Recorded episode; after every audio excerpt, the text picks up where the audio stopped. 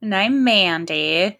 And you're listening to Ice Scream Sunday, where we talk about horror movies and anything else we decide we want to talk about. Yes. I love our theme song. I always like really get into bopping to it and then it cuts Me out. too. I'm sorry. I'm sorry. Um, I know the whole the whole thing is actually really good, and it's like a public domain surf rock Halloween song, which I just think is, I mean, bless the person who wrote it. yeah. Um, but anyway, today we are talking about um, a movie that I have um, inflated in my mind for many, many years Yes. because I watched it when I was in high school. And I thought it was like the best and creepiest and most fascinating movie ever. Um, and that is The Bone Collector. Now, isn't there like a modern, wasn't there a modern take on The Bone Collector, or am I wrong? Didn't someone do something with it recently? Was it a TV show on Stars? Yeah, that sounds right. I think it was a TV. I don't think it was a movie, but I think it was a TV show. Oh. And I haven't, obviously, I haven't watched it. Yeah, I, I'm pulling it up right now. Um, I'm just going to read it straight from Wikipedia. You ready? Yes. On January 2019, it was announced that NBC had given the production a pilot order under the name Lincoln based on the Bone Collector novel, and it was shopped to the networks. It would have been called Lincoln Rhyme Hunt for the Bone Collector and premiered January 10th, uh, to 2020. It was the pilot episode was released um, January 1st, 2020, ahead of its network debut. So, did it ever air in full? Um, it was canceled after one season. Yee. Okay. Well, that I mean, rewatching the movie, um, sure, yeah, that makes sense to me now. Yeah, this. I, I I I think I told you that like when we were discussing doing this, it like occurred to me how um important this movie was in my formative years when I like transformed into like a creepy true true crime true crime kid. yeah, same here. I mean, I feel the same way. Like, I I had put this as a as a high school child. I put this on the same level as like Seven hmm and um, you know, Silence of the Lambs. Yeah, and like like that's where i put it Mhm. as a child and i now i need to rewatch flatliners uh because i need to know if if just all my judgment is off or it was just this movie i'm not sure it's funny. um you make those comparisons because the director Philip Noyce like went on to say that he regretted making this movie because he felt like he was just falling in line with like the factory product uh tr- horror movies that came out after 7 like he admitted full out like I Yeah. feel like this was a carbon copy. yeah i mean seven was seven was so good Yeah. um uh, it was so good and i know that it holds up and i don't need to worry about that um and i i mean i love david fincher like so much Yeah. um even though i thought panic room sucked big time but um i still love david fincher Mhm. but i just yeah like i i think it's because i was like very into movies like seven anything that was in that vein i thought was really cool Yeah. um that it really struck me and and this was also like i said this this i had watched as a double feature uh in high school after a dance so we watched the bone collector and we watched gothika Ooh. um Halle Berry was in the news. Uh we won't get into that. Uh but but yeah, I I remember too I mean just like just like the last 10 seconds of Friday the 13th like fucked with me for a really long time. The beginning of the Bone Collector where he turned the locks in the cab into like really sharp points uh that were that like cut people if they tried to get out of the cab Uh-huh. that i had a very real fear of that uh, for a long time, for many years. Yeah. Well, it's like movies you watch in that era. Like this, I watched. I was in junior high, and around the time, I'd also watched like Urban Legend and everything. So that with like the pointy taxi doors, it's like along the lines of like how I always like look under my car and in my back seat before I go off to drive Yeah. anywhere. I mean, that's only rational. Everybody does that, right? Uh, everybody grabs their keys like to stab people, right? No, just, okay, just, me? women. just yeah yeah actually that's very true just women um uh so i just came back from a nine mile walk and i would say for four and a half miles of that wa- walk or five miles of that walk i was listening to an audiobook uh called the overdue life of amy byler. Oh, and it's about a librarian. Uh okay so it's great. And it's it's it's like a it's like a Jennifer Weiner type chick lit, but I even hate I hate the term chick lit, but it's like an easy way to make an association in your mind. yeah. Um, but it's like a Jennifer Weiner book or or like um like a Devil Wears Prada type of type of book. Uh huh.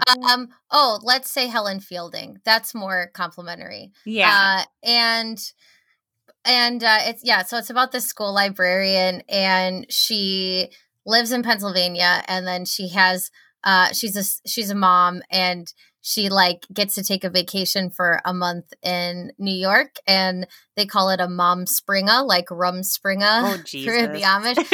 Uh, her chance to she doesn't like that term. Uh it was her friend works at a magazine and she's like writing a story about her and she's like this is that's not a real thing you guys. It's not real. Um but anyway uh the point is she was like out to dinner with somebody and she said something about like getting and like uh like like worrying that a cabbie would be a serial killer and she was like there was a movie like that wasn't there and i was like ah this is so weird that i'm about to record about the bone collector and she's talking about the bone collector in this book so i Yeah. just had to mention that and also say it's been a it's it's not like this uh profound read and you know it's not like this liane moriarty mystery or anything like that yeah. or ruth ware or whatever but it's very it's like a very sweet good book and a very good outdoor walk read or like a commute read so um A, a, a uh, literary bonbon, if if you Yeah. yeah like i strong recommend it and if you like uh libraries and if you like people uh having like uh making malcolm gladwell jokes and uh catcher in the rye jokes you'll like this book that was a really good endorsement. Thank you. Yep. I'm uh, not sponsored, but uh, I have been an Audible user for almost 10 years. It'll be 10 years in December. So, Audible, you should sponsor us uh, because I'm one of your best customers. Or anyone should sponsor us, really. Yeah, really. Uh, uh, Winc, uh, I buy a lot of your wines. I have asked you to sponsor me on many podcasts. I'm going to say it again here. Please uh, give me more wines. All right. but anyway um yeah there's there's a lot of things at the very beginning of this movie that have stuck with me uh for my whole life Yeah. and one thing was like the pokey what pokey locks in the back seats and then that really creepy um uh rear view mirror decoration yeah. like the noose what is that is it like a monkey in a noose or what is it, It, I I've read it as a monkey in a noose. Yeah, the thing is creepy as hell. Um, so that has always stuck with me. Um, and I didn't remember, like, I didn't remember though, though the beginning with Lincoln. Yeah. So Denzel Washington's character, um, like basically waking up from a bad dream because he sees himself like in the sewer like he's going to rescue someone and it's him right? Isn't that yeah. I was like that looks like him. And then he's like wait what? And then he looks up and then something hits him. Yeah. and he passes out and comes to in his hospital bed uh, in his and, and at first you think it's the hospital and then you realize it's his house. At least that's the way that i interpret it. His really, really sweet apartment. yeah it's a really cool apartment.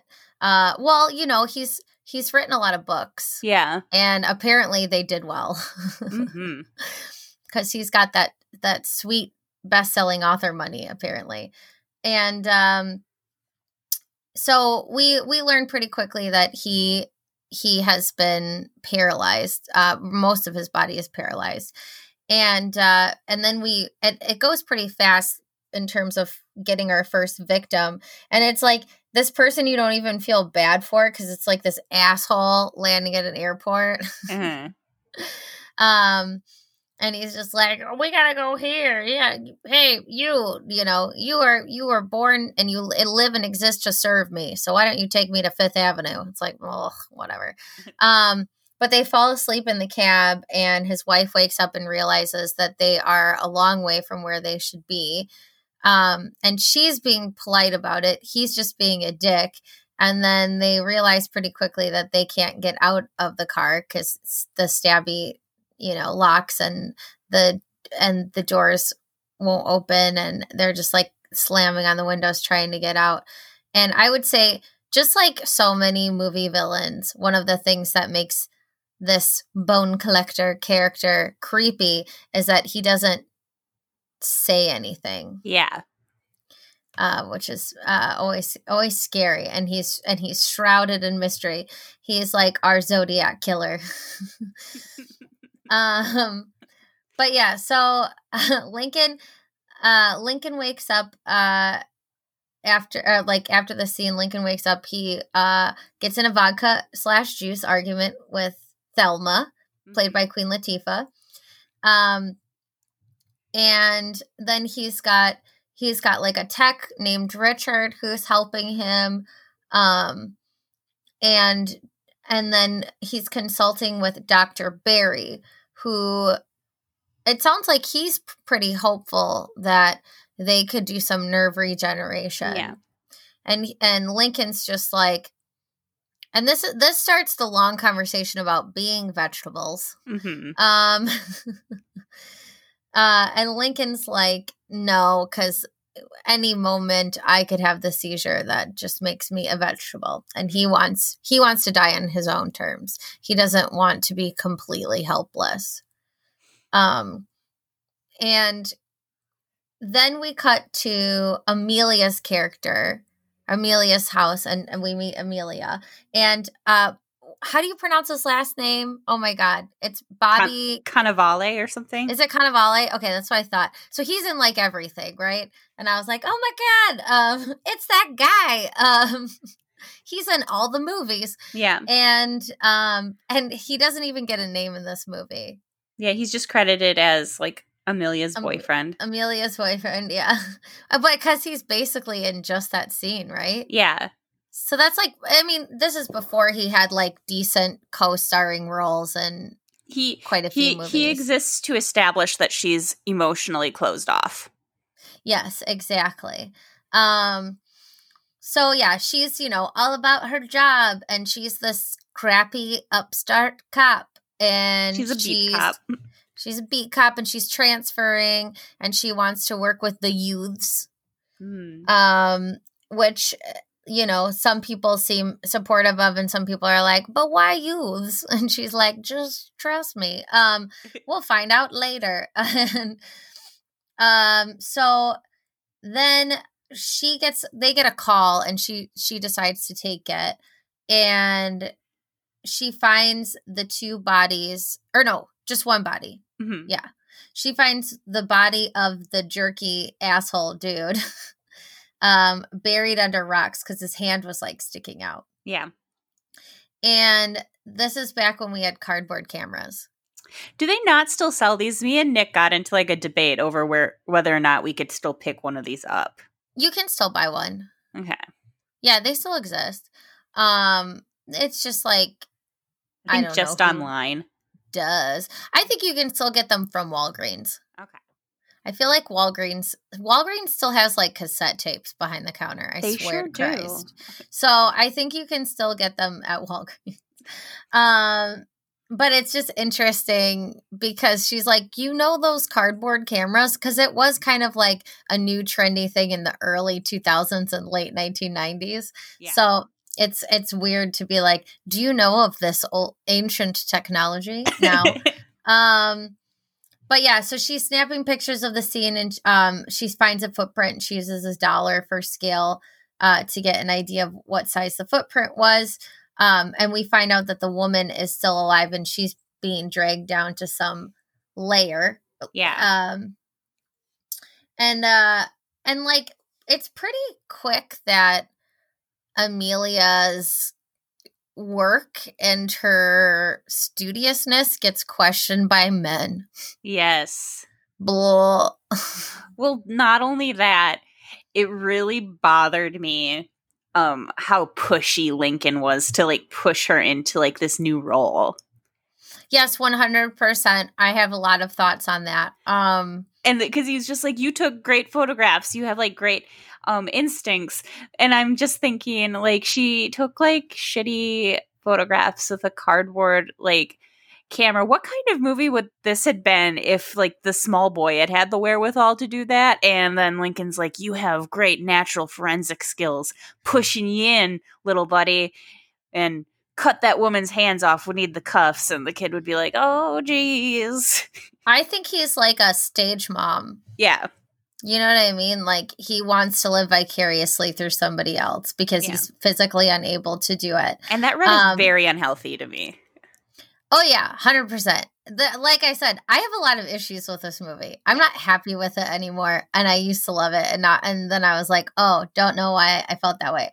Um, but I will say, I um, I was really happy with Ed O'Neill's role in this movie. Yeah, he's so great and everything. So supportive. He is, and I just like I I love when he plays like a good guy because I just think he's the best. Yeah. Um. So I got really excited. I was like, "Oh, Ed o- Ed O'Neill is better than I remember in this movie." Ed and O'Neill is the only good man in this movie. That's exactly how I felt. I was like, "This is like a redeeming, you know, a redeeming character where he yeah he's he's like very respectful um uh, didn't like talk over anybody um understood uh, Lincoln's position on things and also appreciated Amelia and kind of like knew his place and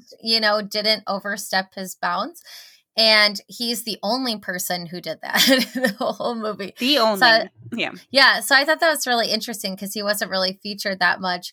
It was mostly just like, oh, chauvinist men thinking that Amelia wasn't good enough, and also, yeah, it was like they weren't respecting the things that she was doing, but they also on the other side didn't respect that she wanted to have a specific assignment. Yeah. Um didn't respect self- her boundaries yeah for like self-preservation reasons just really terrible. Um but yeah so uh let's see.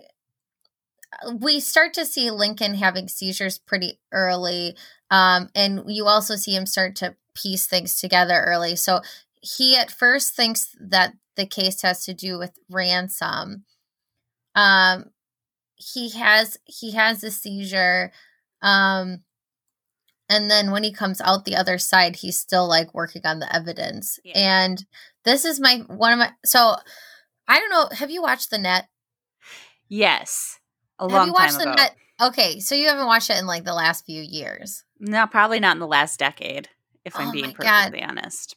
It's really fun to go back and watch the net um because the shit that was like revolutionary then is like very mundane now. Yeah. Like um there's a there's a part in the net the I I ended up I watched it for like a class in grad school about the internet.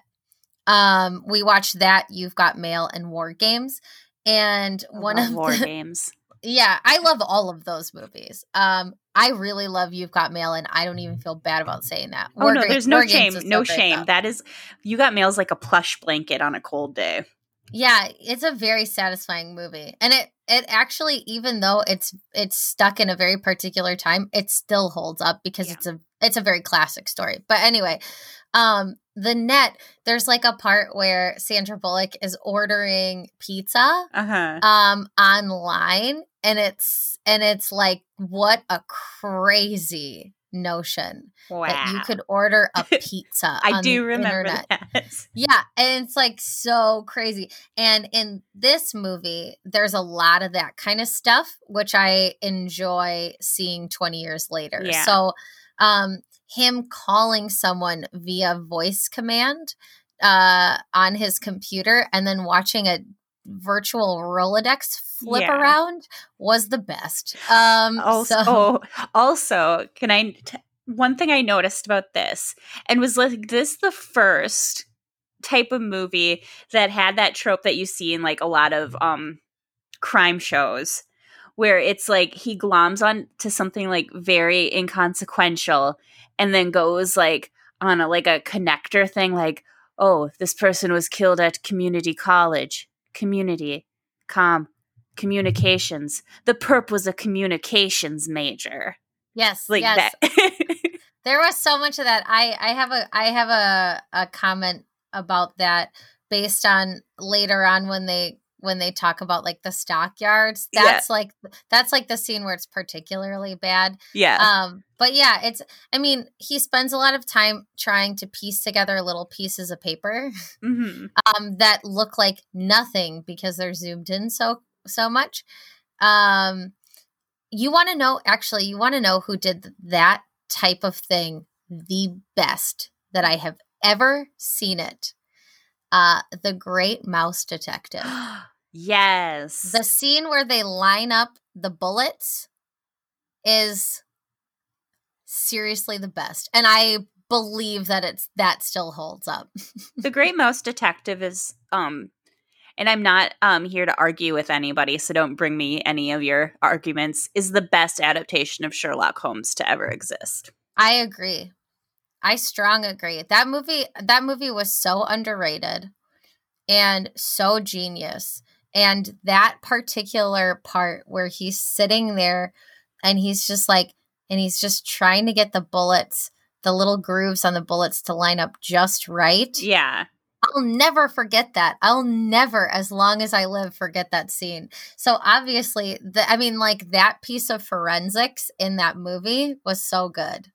Um, much more enthralling than these pixelated, blurry ass pieces of paper that I don't care about. yes Um,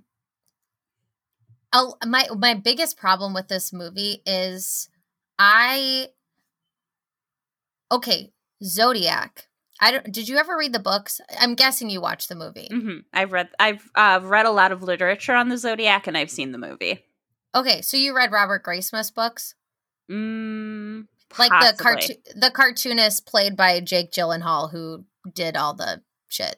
probably i burned through like a lot of true crime between the ages of like 12 and 22 Okay, so yeah, so Robert Graysmith wrote two books on the Zodiac Killer, and his books were credited with being one of the reasons that they got as far as they did in the case, right? Yeah. And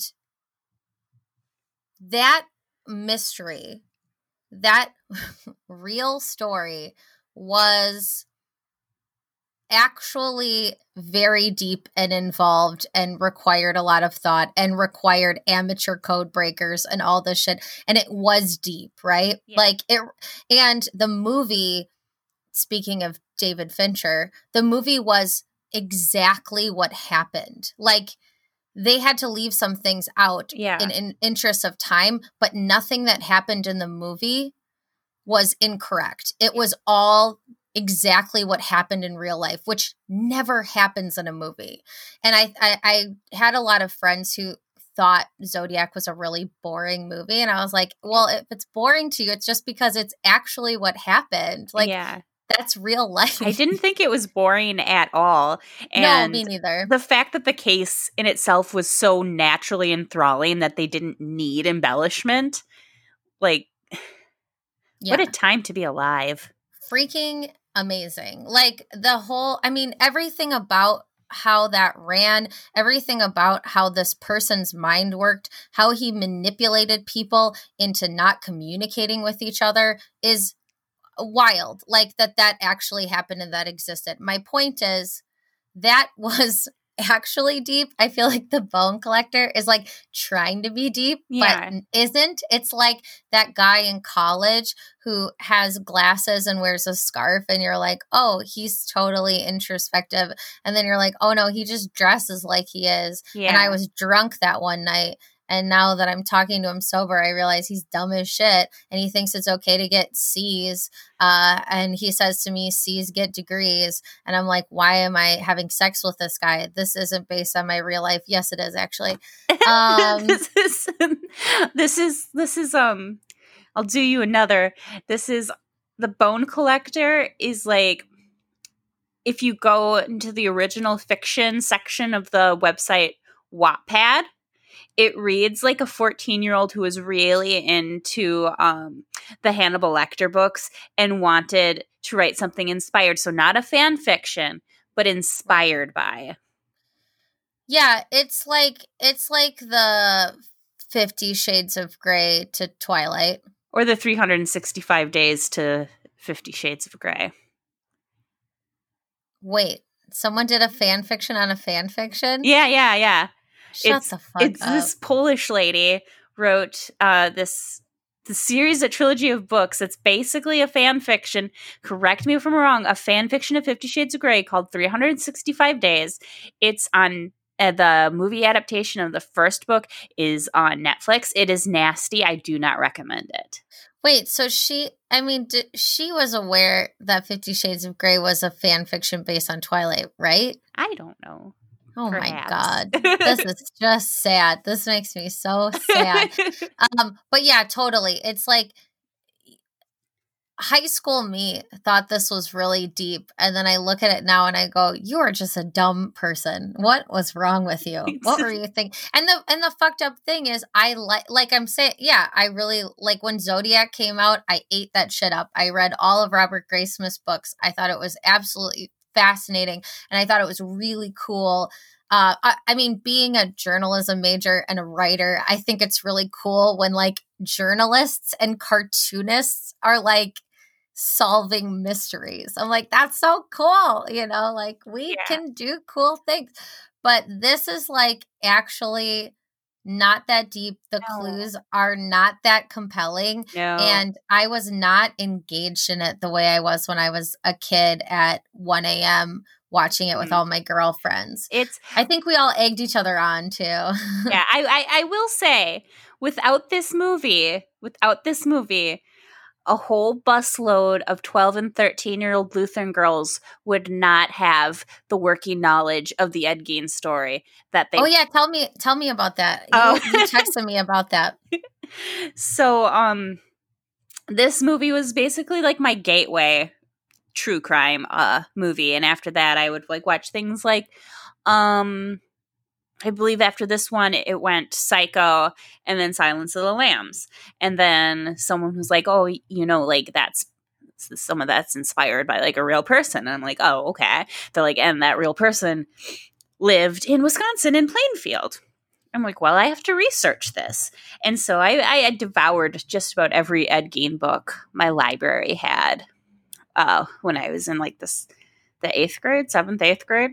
And then, um, we went for my church, we went on uh, this like Lutheran retreat to Wisconsin Dells to go stay at like the Chula Vista Resort and like listen to like poppy Christian music and do like trust yeah. exercises. And we uh the the um the pastor's wife, his daughter, and like her group put me in their carpool in their van.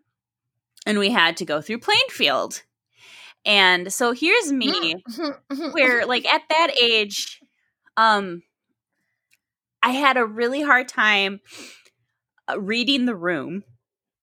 Um I had a really hard time with my filter particularly when it involved my hyperfixations. And mm-hmm. so I was like, "Ooh, ooh, you know what this is?" and launched into this in-depth lecture on Ed Gein and then um, finished it off with a really terrible Ed Gein joke that my uncle told me that I didn't really understand at the time. Do you want to tell that joke here or do you not want to tell that Do joke? you want here? me to tell the joke? It's it's I mean It's bad. it, it's it's up to you. It is a hundred percent up to you. Okay. I'll tell it. I'll just okay. So like the whole setup of the joke is you go up and be like, Hey, did you know that um Eddie Gein made uh made uh women's purses out of men's foreskin? And then the person's supposed to be like, What? Really? And then you're supposed to be like, Yeah. You rub it and it turns into a suitcase. And um, I told this joke. I didn't know what foreskin was when I told this joke. I just knew that my uncle was like laughing, and I looked up to my uncle, and I'm like, "Well, he's a funny guy, so it must be good material, and I- I should be able to repeat it in front of like my pastor's wife and my and the pastor's kid." How did they react to that? Claudia was so sweet to me. Like very gentle. She's like, "Okay, I don't think that's like van conversation." Like she was a very very Wow. very very sweet woman. That's really nice of her. Yes. Um not like totally like call you out, you know. yeah, no, Pastor Mark and Claudia were the best people, period. Um and like the day that they like moved to like teach they like moved to like Tomahawk like a couple years later and I was inconsolable the last church service. So that says a lot. Wow. But yeah, very understanding, but like very much like, um, we're done talking about this, Mandy. Wow. oh my god.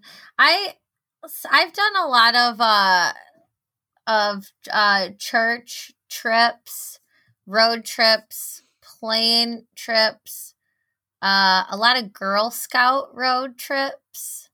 yeah. Um and I'm sure I said something crazy at some point, but I'm not I, I can't quite remember exactly. You know. yeah. uh, I don't think I ever. I mean, I don't think I ever said anything to that degree. Yeah. Um, that I remember. I feel like I would remember if I did. hmm Um, I don't have anything else to add. I had no friends back then. Oh my like I have told you before, like I said, I, I would say fifth grade was probably I mean, I I had peak I had peak different types of weirdness like at different ages, but I would say like peak weirdness was probably like fifth grade where I just had like no idea that people didn't give a shit about the same things I gave a shit about. And I gave a shit about a lot of different things. Mm-hmm. And, but I was very, very interested. Like, I gotta ask my former teacher about this. I have her email, and I and I've been meaning to email her for a long time, and I know she would love to hear from me. She's like one of those people that like you know she's like fr- she was like friendly with my mom and stuff, and she's like she's like you gotta like you know my mom was a guidance counselor, so like I had a I had a different relationship with teachers than a lot of kids growing up did because they were like my family friends, you know. So like I grew up, I like literally grew up with them. But one of them, she had like, and I had to ask her like what they were because I remember she had these magazines that were like conspiracy theories Oh. in her classroom. This was like she was a fourth, fifth grade teacher. And so I had her for fourth and fifth grade. And they were like in a corner of her room. I don't like she was like a very like it's weird because she was a very science oriented teacher. Like science was her favorite subject to teach. And she was so I'm saying she was like very rooted in fact, but then she also had these weird conspiracy theory books um about like UFOs and spontaneous combustion, which was my particular uh, topic of interest, and and just all kinds of crazy stuff. And she never she never said anything to me to the to the degree of like maybe you should be balancing those magazines out with other things. Yeah. And she never said. I mean, we were learning about like you know astronomy and like the temperature of of you know different stars and whatnot and you know how to estimate things what i like i remember learning really important shit in her class she wasn't like a kook or anything like that, but it's just so strange that she had these books and that she didn't deter us from reading them or put them in context. And I'm not really sure why she did. and then my friend and I, who were in that class, for our fifth grade science fair project, we wrote all about UFOs. So I feel like around that time, if you were talking to me, I would either be talking to you about that kind of stuff or Archie comics. Um, yeah. or uh the weird shit I used to make my Barbies do, like hang over pits of lava, you know? Yeah. Uh, I was like, I might, I'd go to my friend's house and they'd be like, "We're going shopping," and I'm like, "Uh, so wait, your your Barbies aren't in mortal peril? They're just they're just shopping." I mean, that's fine. Uh, but I was lucky. I had friends because I was in Girl Scouts. yeah. So we all stayed friends for a pretty long time um, because of because of scouting because we were all together since we were daisies. Mm-hmm. Um, so that kind of that kind of uh, smoothed out some of the waters and then i feel like in middle school i started to meet more people who are like weirdos like me and then by high school being weird was just like a normal thing yeah. so i was like well whatever everyone's weird and then it's like oh i guess it's not special um but yeah the first the first association that they start making to go back to that um they they noticed that there were like oyster shells yeah. uh in in the dust and then they figured out like what steam junction where the victim was based on that somehow. And um they're trying to save her. Lincoln figures out by some clue. Like i said the clues aren't that compelling really. Mm-hmm. um but he he finds out by the clue that she's going to get killed by four and they're trying to save her in time. See there they they go right now. You can hear them. They're yeah. going. This is hurry, an hurry. immersive experience. Get there. You get there. Um and they almost make it, but they're not quite there in time. And she gets burned up by the steam. Mm-hmm. And Amelia needs to gather evidence, but she's really bothered by all of this. Like, I mean, she wanted to like work with at risk youths. And now she's got to deal with a lady burned up by steam. Unpleasant. This different line of work. My least favorite part of the film. Absolutely. Because I mean, because I mean, I think God, I mean, when she said she wanted to be transferred to work with like the youth division, I'm like, well, I mean, you know, in this day and age, with the conversations that we're all having as a country, if if a cop who was a beat cop decided that what they wanted to do is instead intervene uh, with with younger people who are maybe starting to go down the wrong track and mm-hmm. and nudge them in the right direction that sounds like a great place for all cops to go. Yeah. She like, she wanted to encourage life. She did not want to deal with death. Exactly and i thought that that was like a really that should be encouraged and rewarded and supported but instead she's she's down by this steam junction mm-hmm. and she's got to gather clues and lincoln is once again pushing her into doing things that she doesn't want to do. Um and he's like well how about you saw off her hand to get her fingerprints? And right? like, aren't there better ways to get like why not say hey do you have some scotch tape like what the fuck? Like And then like some like weak excuse and she's she's like this is like basic this is not like this is above my pay grade. This is like something a medical examiner does and they're like, "Oh, they, they won't have the finesse." Dude, she's never done this before.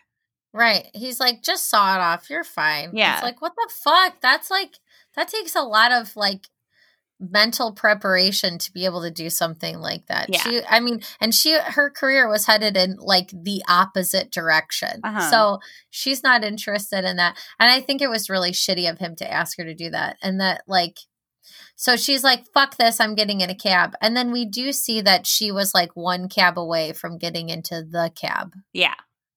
Um and then she gets back into her apartment. She hears something outside the door so now she's starting to get paranoid. She grabs her gun, um, and the window is open. And then she, and then who's now is Solomon just like another? He's like he's not her partner, right? He's just like someone he's, else at the precinct, or like Ed O'Neill's underling. Okay, yeah. So he's like, I mean, that's the other thing too. There's like a lot of cops in this movie, but I don't feel like you get to know any of them. hmm So it's very confusing.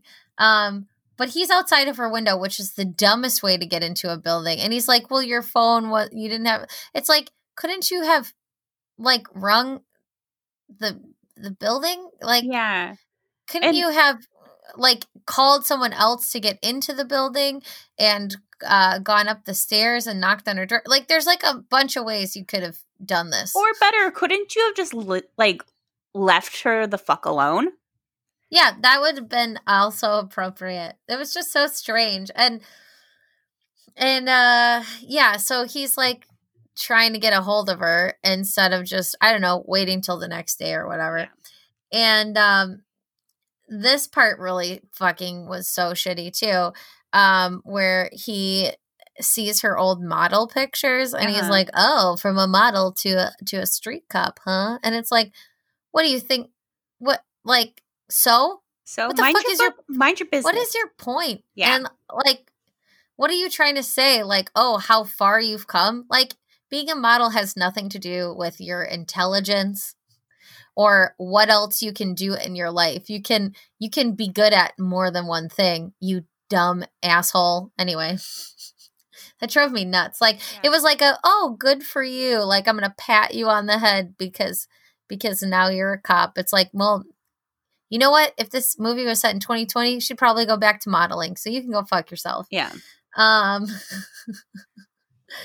uh that just really drove me nuts. Um so then we cut to a dingy bar uh that appears to have just like no rules whatsoever like people can sit on pool tables. That really bothered me. Um that's expensive. That is okay? expensive. You're gonna wreck the felt. Um, I've I have been in so many bars where if somebody did that, like a bartender or a manager would come over and be like, "You better get off that. This is an expensive." and they got table." like bare feet on in the bar. Like Yeah. that was nasty. I was just like, everything about this bar is just, and but it's like it's not a seedy bar. It just looks like a normal bar full full of disrespectful people. Yeah. so I was very confused. Um, but I, I think it's interesting that they create these characters who are not redeeming, and then when they die, you don't give a shit hmm because they're just losers. Um, so this guy is like, all right, I gotta go get a cab, whatever. Um, and it looked like he was uh, like about to hook up with two women, hmm right? Am I wrong? Either he knew them or he was about to hook up with them.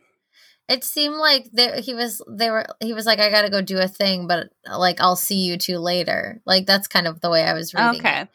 Um but anyway, um yeah, so he gets in he gets in the cab. And uh then we go back to Lincoln. And yeah, this this is when I wrote the note like it's weird to watch this movie now because if a cop wants to get involved in a more ni- non-violent part of the job, I'm supporting that.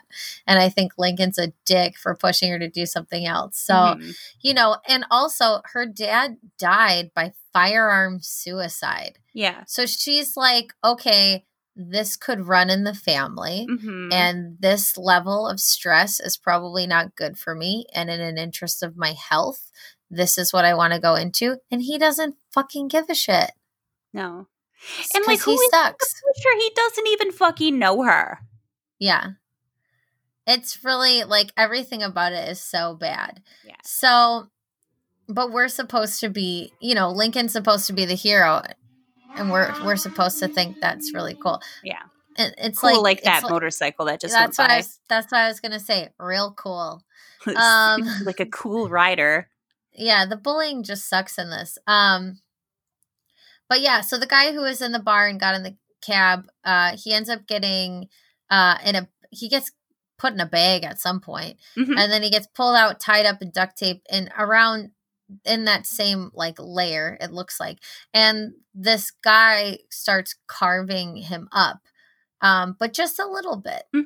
and uh this is when we get to the stockyard slaughterhouses conversation where they were like hum there's i don't know there's like this and then there's also manure and like it was like cow bones and manure and like where would we find cow bones and manure it's like a stockyard what do you is it really taking you that long to Yeah. figure that out a slaughterhouse. Yeah, no shit, Sherlock. It wasn't. It's not going to be a farm. You're in the middle of the city. like, what the fuck do you even think? And they're like, oh, and it must be from the turn of the century. And it's like, okay, well, whatever. They're like, well, let's let's uh let's map these things and let's get the schematics on those. Um, and then we see that this tortured guy who got cut up a little bit is about to get nibbled by rats. Um, and Lincoln's health is starting to fail because yeah. uh, he is using his mouth too much to push these pieces of paper together. So he needs mm-hmm. to take a mm-hmm. break. and like, sweat. quite frankly, like with the way he's treating Amelia, like God don't like ugly, and that's why his health is failing. There you go. Um, he is pushy. And then I zoned out for a minute of this movie because I was like reading more Free Britney shit. Um, I really that's it's just it's interesting when that resurges. I guess it's because the conservatorship got extended. Yeah. Um that's that shit's so depressing to me. I'm pretty uh, sure uh they're gearing up to do an episode of You're Wrong About around Britney Spears. If you haven't listened to that podcast, I highly recommend it. I haven't. It's um, very good. In terms of you're wrong about the conservatorship or you're no, wrong about it's just probably just like mm, well, the whole purpose of the podcast is primarily to take women who were maligned throughout history, like Anna Nicole mm. Smith and uh, like Marcia Clark, and they usually do like very deep dives to explain like this is why you were wrong. Understandable because like the media manipulated you to think this way and that. It's a very very good show. Okay, cool. Yeah, I mean, I just yeah, I think it really has been disturbing me lately the way that people like make fun of her like recent Instagram videos and whatnot. You know, I'm like, do you understand? Like, she can't do anything else. Like, yeah. she has no freedom, and it's very sad. And I would also be acting the way sh- she was if I wasn't allowed to do shit in my life for sure. So, um, and oh god i don't know. All the control that has been over her life for her basically yeah. her whole life. I just really feel for her. So are, anyway are her parents together? Because her mom has been liking a lot of free britney posts. Um i don't think they've been together for a long time or if they are it's um a weird relationship. I don't think they've been together for a long time though hmm. if i remember correctly. Um yeah, it sounds like she's very in support of Free Britney. uh, as am I. I Me don't want to. I don't want her to like accidentally set fire to her house. No. Um, because she's bored. like I don't want that. Like I'm sure she can handle herself. And if she needs help from somebody, I would like her to decide who she has help her. But anyway, Free Britney. Um, we are a Free Britney pro- podcast but uh, that's how uh, uninteresting this movie was. That I was like, oh my god, it's coming back. I'm glad people are talking about it again because this stuff really bothers me, and I hope that uh, she gets the help she needs uh, and not from her dad. Uh, but yeah, so Lincoln. Oh, so they're getting close to finding this other guy, but Lincoln thinks they didn't make it in time because he couldn't find a deadline through the clues. Um, and Amelia's getting close to where he is and she sees the rats. Um and she can't tell if this guy is alive because of how covered in rats he is. Mm-hmm. Um but Lincoln wants her to do it herself because he said nothing contaminates a crime scene more than other cops, which uh, true. Yes. It's true. I, yes. Look at look at um I mean, there's so many there like are. true crime scenes that got totally trampled and fucked up by other cops. JonBenét Ramsey. I that's what that was one of the ones I was thinking of that first came to mind. Look at um Amanda Knox. Mm-hmm. Um yeah. OJ to an extent. Um yeah, there's a lot of there's a lot of scenes that uh other cops have fucked up by getting there. But at so the same pushy. at the same time, yeah, he's putting a lot of responsibility on her, which is not fair. Uh, but I also get it. Yeah. Um, she finds a matchbox and they're like, a clue. Um, And so she takes that in. She doesn't think that this guy's going to leave prints. Um, so she doesn't even bother looking for it. But then some other cop on the scene does find a print. And they're like, oh, you didn't think you would leave prints? You didn't think you'd leave prints? Well, look, here you left prints. Well, they're gonna go find this guy. So, guess you're wrong. Uh, bye. You know, fucking Michael uh, Rooker, assholes. And then, and then they go, they find the guy, and they're like, "And we got his taxi license." So there. So suck on that, bitch. Uh, and so they go, they go find the guy, and he's he's under the car, and they're and it, and they're like, "Get out from under the car!" And then he's not moving because he's dead. Uh, and his finger got removed for prints, and no one is shocked except for these guys. Um, because, hello, are you paying attention to this case? I mean, I know it's boring, but still pay attention. And uh, I also just put a note. Uh, remember when cross necklaces were aesthetic? Uh, yeah, because I do. I remember when it was like a status symbol to have a cross necklace. I wanted like one because cool. of Dana Scully. I uh I got one when I got confirmed and it was actually like a very cool necklace. It was like kind of different. It was like kind of it's kind of like uh kind of natural looking, like got leaves on it and stuff. It's like a little gnarly, you know, because you know it's just like a little alternative Christian girl. Mine um, had my um, birthstone. Ooh, look at you, fancy. Um, I just mine was in like earth tone golds. It was so weird. Um, I wonder if I still have it. I don't think but I have mine. It makes me so sad it was so small, and I think that day I was mostly hyper fixated on the fact that I got ice cream cake. Oh, nice. Yeah. Was it for confirmation or was it for a birthday? Confirmation, because in our okay, family, yeah. um, in our family, when we have like a confirmation, you get ice cream cake from DQ. Wow. It's just the tradition. I got a mini TV for my confirmation. Oh, nice. It was a TV VHS combo, and I used that shit until I got to college. And for college, I got a TV DVD combo. Moving okay, on, it was amazing. um, the memories. Um, but yeah, so I just noted I like I had noticed it earlier in the movie and I was like, man, Amelia is wearing cross necklaces very prominently and you can tell more when she's wearing like turtlenecks or whatnot. Yeah. Um but she brings over another piece of evidence. There's another piece of paper found at the scene, and then they get a little close. They have like a little intimate moment because she asks him to smell the piece of paper, and then she and then she drops it and she's fishing around, you know, on his body, and they have a little moment. Um, but yeah, which I just it's so which, weird that like, they were like me... forcing this romance. Uh huh. You know, does oh, his, sorry. Does his dick work?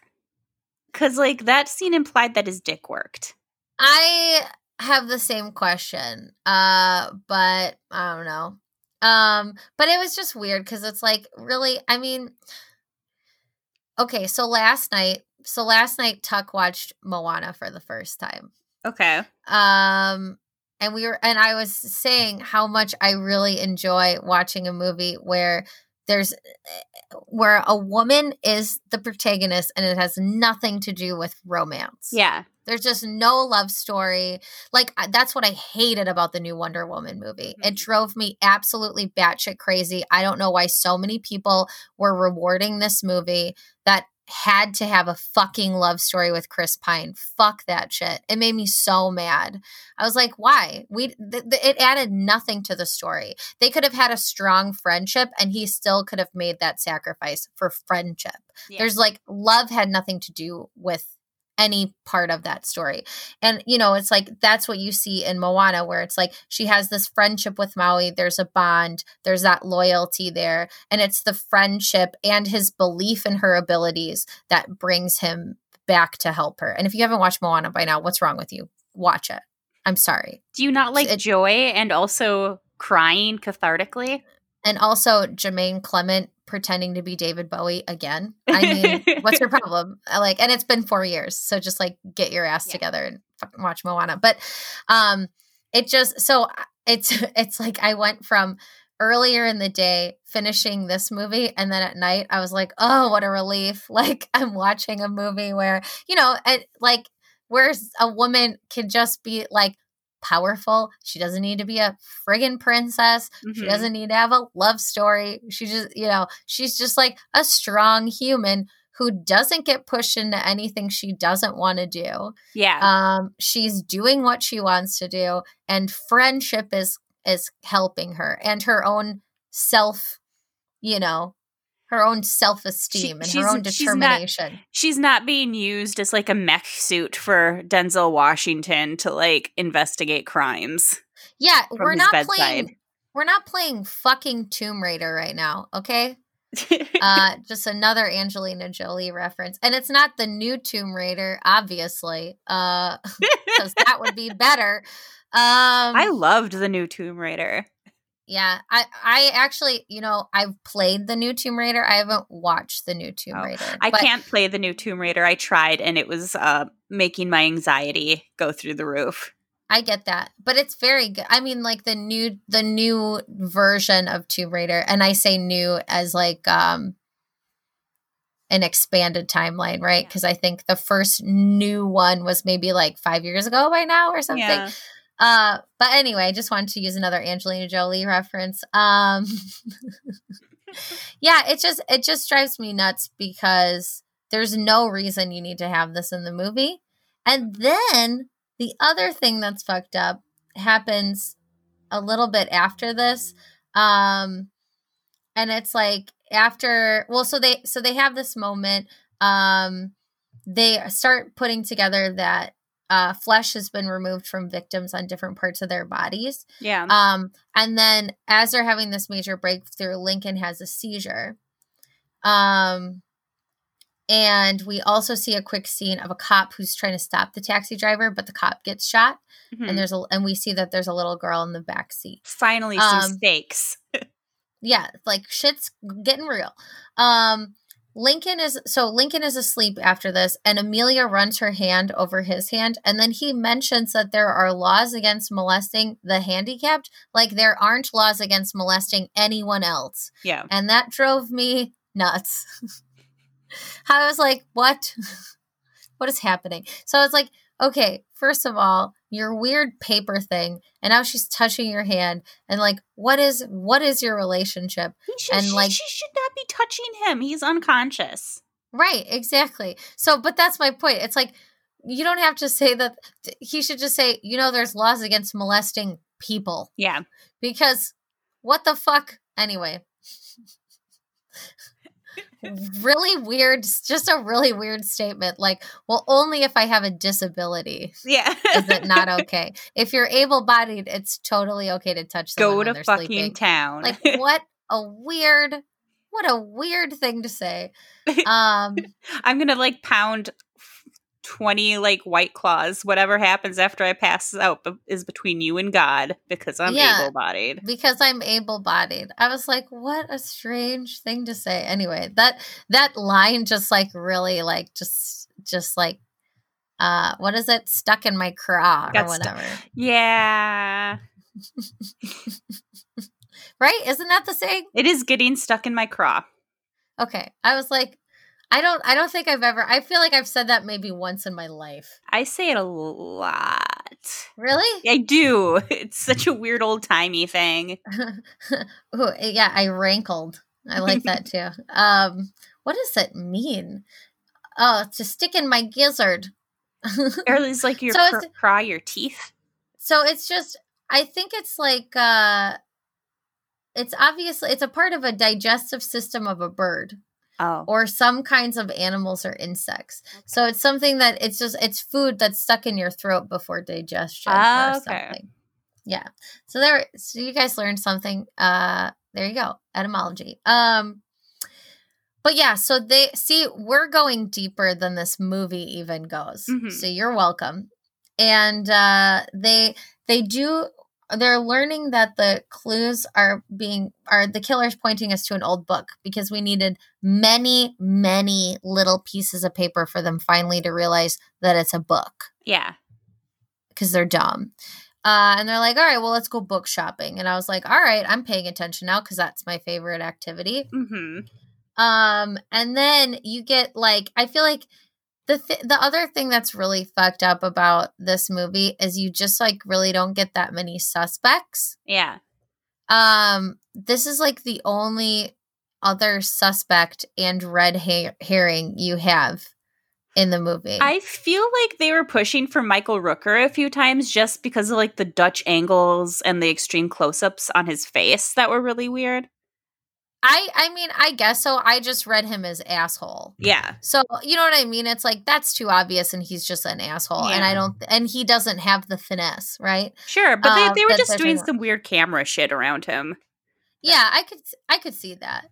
Um, but this was like the first where it's like, well, this guy's bookish, you know? So like it's the creepy guy who's helping you find the books. Yeah. Uh like, you know, uh totally stolen from Zodiac. Um Eh, if you think uh, like when they're looking at old movie posters, it's like the same vibe, different outcome. Um well, depending on what you believe. Uh but but yeah so um they find the book and oh it's called the bone collector and uh, so basically she just kind of finds it because she was clumsy right yeah, she and wanted to climb the shelf. She wanted to be a dumbass kid and climb the shelf instead of like looking around for a stool. listen i'm a short one so i'm fine with that but she's tall so she has no excuse Listen, though, Downtown Books has plenty of like stools to stand on. I'm sure that 100%. does. Go to Downtown saying, Books. Great place. like she she's a she's a tall one she Yeah. shouldn't be climbing shelves i'm a short one i know how to climb shelves okay i make it i make it a professional sport but stools um, exist, Sammy. no i totally agree but my point is she she's not she's not only a rookie cop she's a rookie Climber. shelf climber okay and i can tell just from her form and her technique Mhm. um, but she dropped a bunch of. If there is a stool available, I will do it. And if there's a tall person available, I will do that. Mhm. But if neither a stool or a tall person is available, I'm climbing that shelf. But I would also return the books that I dropped yeah. and not just be like, oh, oops, these old expensive books. Um, but she, but she ends up finding the bone collector, and she, and God, so lucky that they had all those uh illustrations. Right. um so she didn't have to fucking read.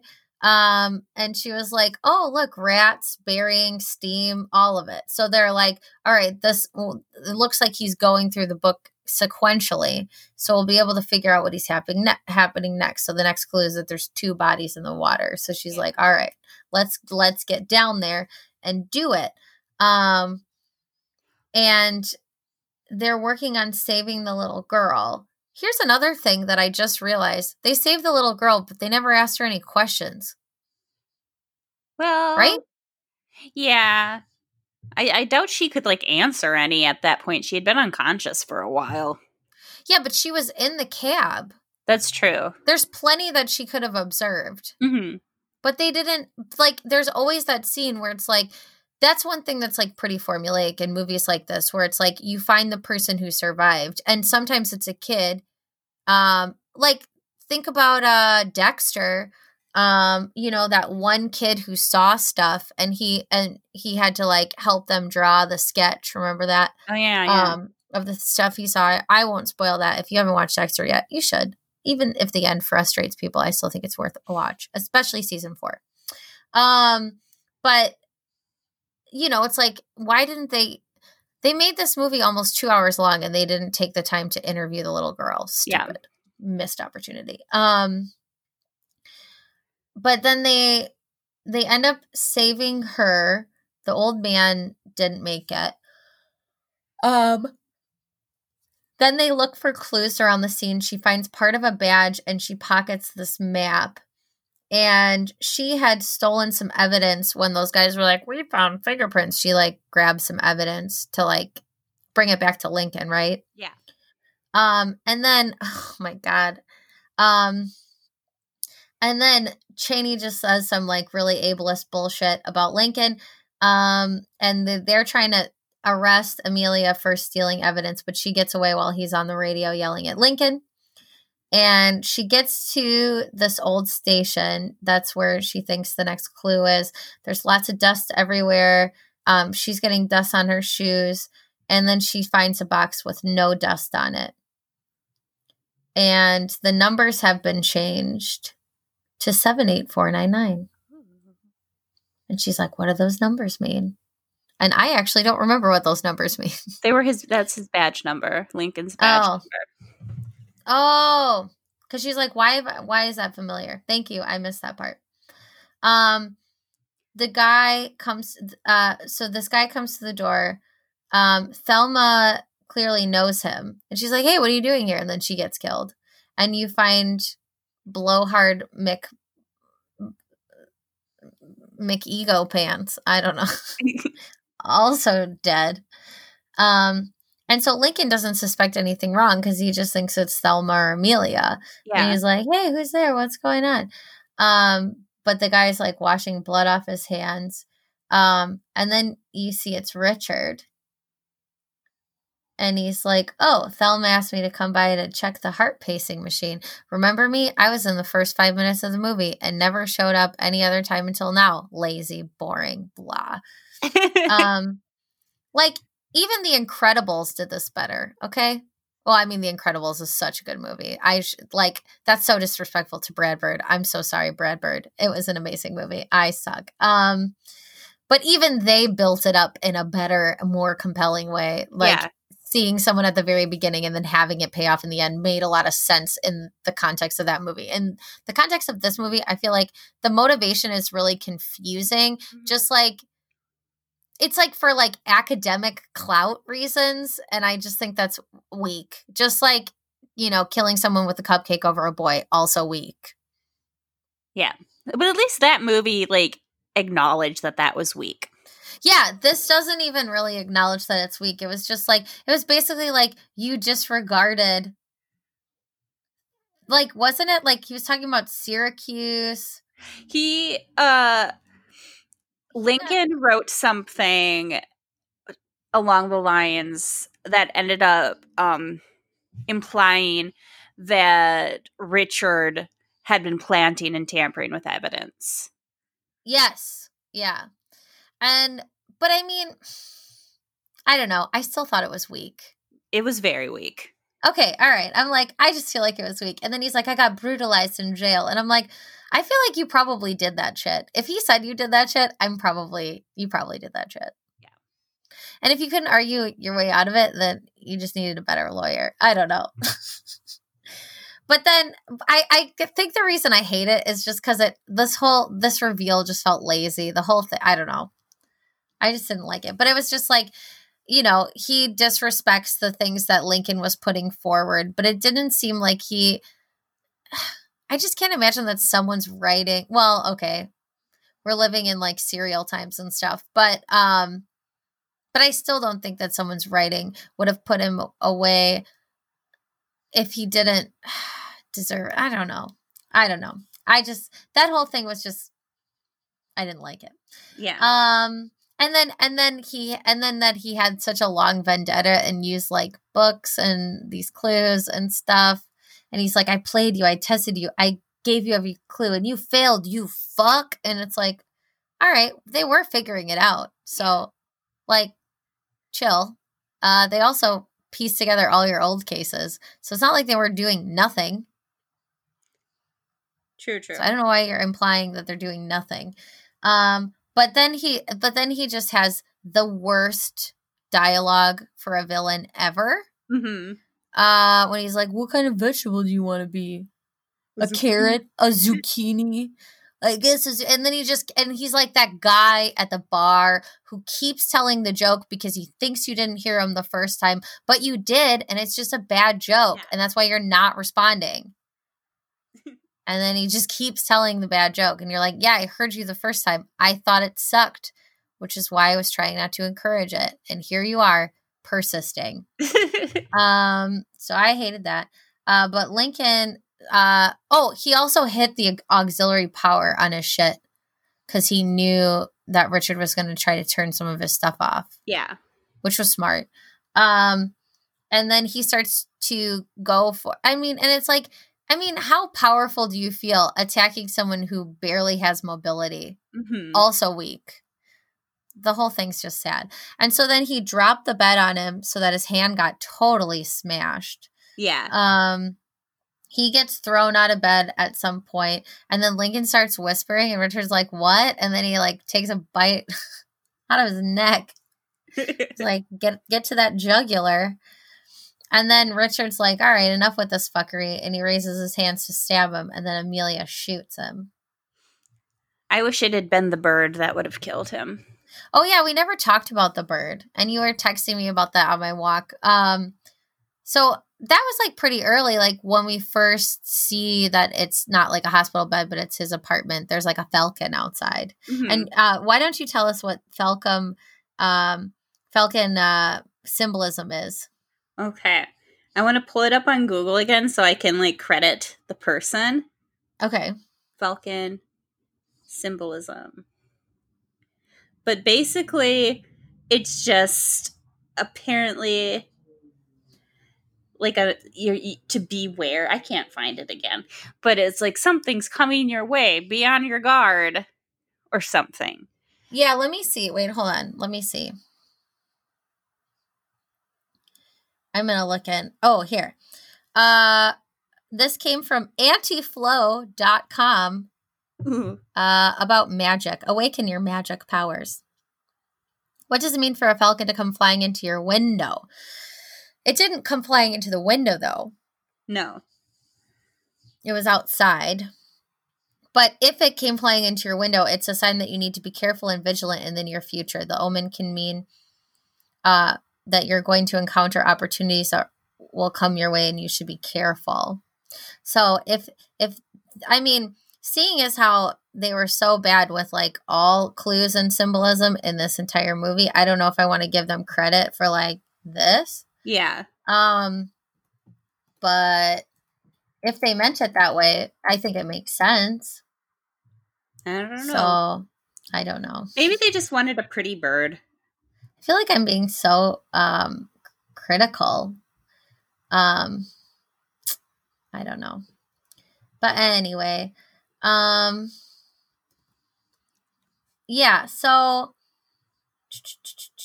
so uh, he dies and then we cut to a fancy Christmas party, Uh huh. right? Yeah, it's the Christmas party. And, and then think what? Oh, go ahead. you think Lincoln's like dead, that he died in the struggle, but he's alive.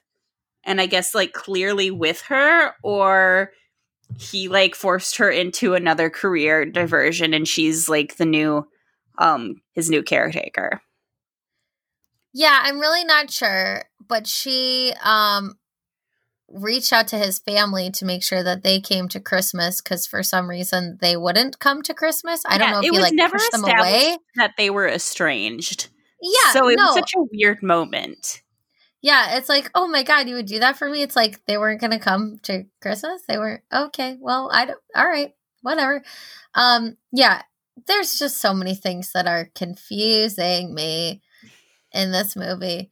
Um, yeah, I don't know. I guess, I guess, um, maybe I'm being too critical about Richard because now I'm thinking about it more, and I'm like, man, I don't know. I guess getting brutalized in prison would make you angry, right? But I, I just have a hard time believing that he was innocent. I guess that's my point. Yeah. I have a really hard time believing he was innocent. Um, and there isn't really a lot that they did to like back up, like that he was the one who did it, or that it made like there was a lot of credibility to that, or anything uh, like that. So, um, uh, I would give this movie like one and a half out of five scoops. Yeah. Yeah. I, I, I think I'm like, I don't mean to be a copycat, which is That's also a better true crime movie or a better crime movie. But yeah, agreed.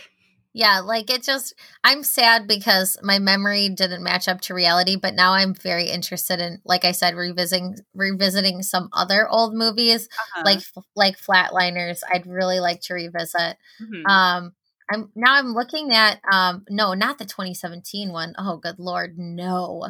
Um that I heard got just the t- the most terrible reviews. Um, I'm talking about the 1990 movie Yeah. with like all of the famous people. Um, that still didn't get that amazing of reviews, but I would like to go back and see what that was all about. Hmm. Like if I still like it. Um, because there's like Kiefer Sutherland, Kevin Bacon, William Baldwin, and Julia Roberts um in that movie. And um I'm I'm looking through some stuff right now. It was directed by Joel Schumacher. yeah. Um Rest I mean, peace. I I thought it was a, a a pretty a pretty good movie. Oh, I didn't realize he did Phone Booth. Oh my god, it would be fun to rewatch Phone Booth too. I've never seen Phone Booth. oh my god, it's. I mean, it really is like a movie, just like set in a phone booth. It is the majority of the action takes place in the phone booth, and it's interesting to see what they what they do with that. But anyway, um, what are we watching next? I'm not sure. I think is it my turn? Yeah, it's your turn. Hmm. I'm sorry that I I gave us the stinker. No, I mean, I it's I think it's more entertaining when we have one that like we both like can mutually rip apart. That's generous. I mean, I knew that this was an important movie to both of us. It and it is, yeah, super sad to go back and go, oh, this was not what I remembered it to be. Yeah. But that's okay. I have to think if like I want to because like our first two had like the connection of sorority houses and now I'm trying to think if like I want to pick like another like hard-boiled thriller. Mm, that would be fun. Like yeah. like Copycat or I haven't watched Copycat, Oh. so that Well, might be a we might have to see where it is available because I watched the shit out of that when it came out. So that was 1995. Does that Yeah. sound right? Yeah. Okay.